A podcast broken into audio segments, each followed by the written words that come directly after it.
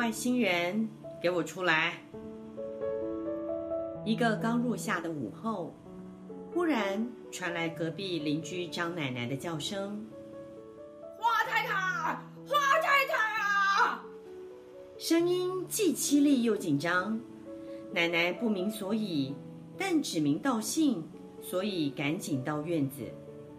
声音从上面传来，抬头一看。那场面着实骇人。张奶奶站在她家二楼阳台，弯着身，两手搭在阳台外面，正抓着我们家娃娃。娃娃脚不着地，挂在半空中。由于两家阳台之间的车库顶是相连的，阳台又有一点位置与车库顶重叠，可以跨出去。站在车库顶上，娃娃就这样爬出自家阳台，走过两家车库顶，悬挂在张奶奶阳台边的时候，被张奶奶发现，及时抓住。可是小家伙已经两岁多了，颇有些重量。奶奶眼见张奶奶既拉不上去，又快要滑掉了。急吼吼地冲上二楼，翻出阳台，走到隔壁阳台边，站在车库顶上，再旋出半个身子，伸手够住娃娃，抱回身边。晚上我下班回家，奶奶诉说时还惊魂未定，对于自己当时如何能身手这么矫健，百思不解。但是百思加一的是，阳台有一圈的窗户，当时窗户是关好的。奶奶爬出去的时候，还得先推开窗户。这表示娃娃既开了窗户，又关上窗户，然后才迈着小脚丫晃到隔壁阳台。哎，诡异的来了。两岁多的娃娃还没有阳台的围墙高呢。至于对隔壁张奶奶来说，为她想想，一向优雅的她正在画室悠闲地画着国画，却霎时间成了惊声尖叫的婆娘。哎呀，这真是鼻孔喝水够呛啊！一年多后。类似事件再次登场。当时我与娃娃住在台北一栋大厦的三楼，卧房窗户外是二楼加盖出来的屋顶。一日午睡醒后，为娘我遍寻不着儿子。二十平左右的小房子，只剩墙壁没凿开，无意识地拉开窗户，赫然看到娃娃。就在窗户外面，站在二楼加盖的斜斜的屋顶上。哎，比窗户矮的小子，如何还能伸手关上那么大一扇窗户呢？压根儿够不着啊！越想头皮越发麻，小子到底怎么爬出去的？大伙儿都上班的平常日，奶奶平日一样洒扫整理。娃娃平日一样在楼梯扶手上练功，也不知过了几寸光阴，奶奶惊觉，平日举目可见的小子，怎地不知何时失踪了？虽说家里不算大，也有两层楼，奶奶楼上楼下边喊边找，其实娃娃从未回应过我们的呼唤，而且。我们也永远知道娃娃身在何处，但此时此刻，是娃娃出生以来第一次消失了。根据奶奶描述，越找越紧张，门锁着，唉，所以不可能出去。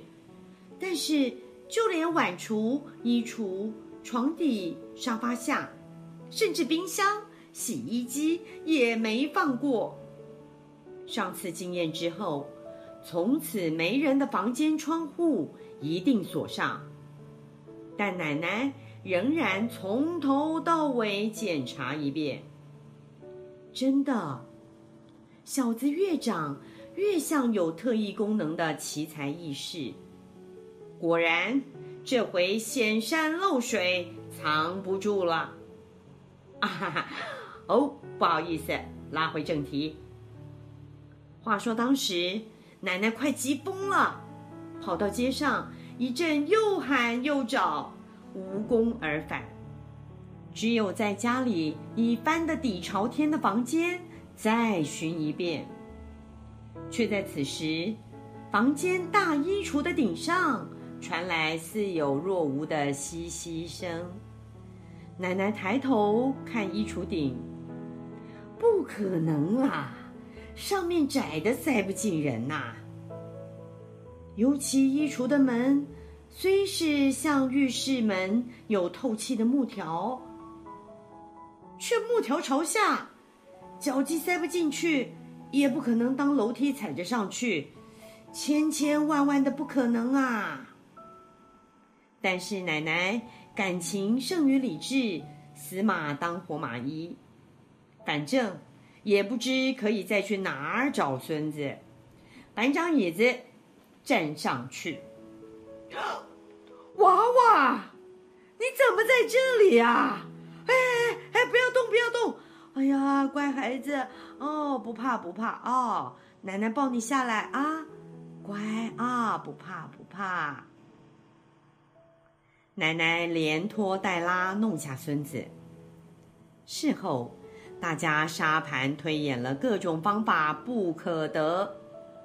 至今仍是我家一桩万思不解，可能与外星人有关的神秘事件。有的事件真神秘，有的事件却是闹剧一场。某个假日全都在家，但是没法休息啊。全都伸着鼻子闻来闻去，哎呀，整个客厅臭不可闻，充满大便味。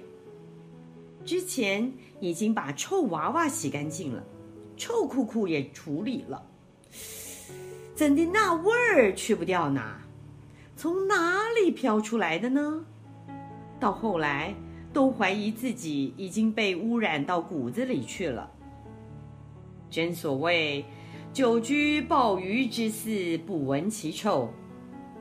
也不过半天光景，就都嗅而不觉了。这事儿过去了。第二天晚上，大伙儿坐在客厅看电视，无意中发现一向光可见人的钢琴变得哑哑无，不反光了。嗯，钢琴脏了，得擦擦。拿着抹布一抹，哎，怎么有层污泥？那污泥经水一擦，开始飘出一股熟悉的臭味。低头细看，再闻闻抹布上面的印记。天哪！娃娃把他的大便抹在钢琴盖上。嘿嘿，在这里，我不能光说娃娃做的坏事。我必须公平地说，哎呀，那手工还真细致，就像经验丰富的水泥师傅，既均匀又厚薄适中。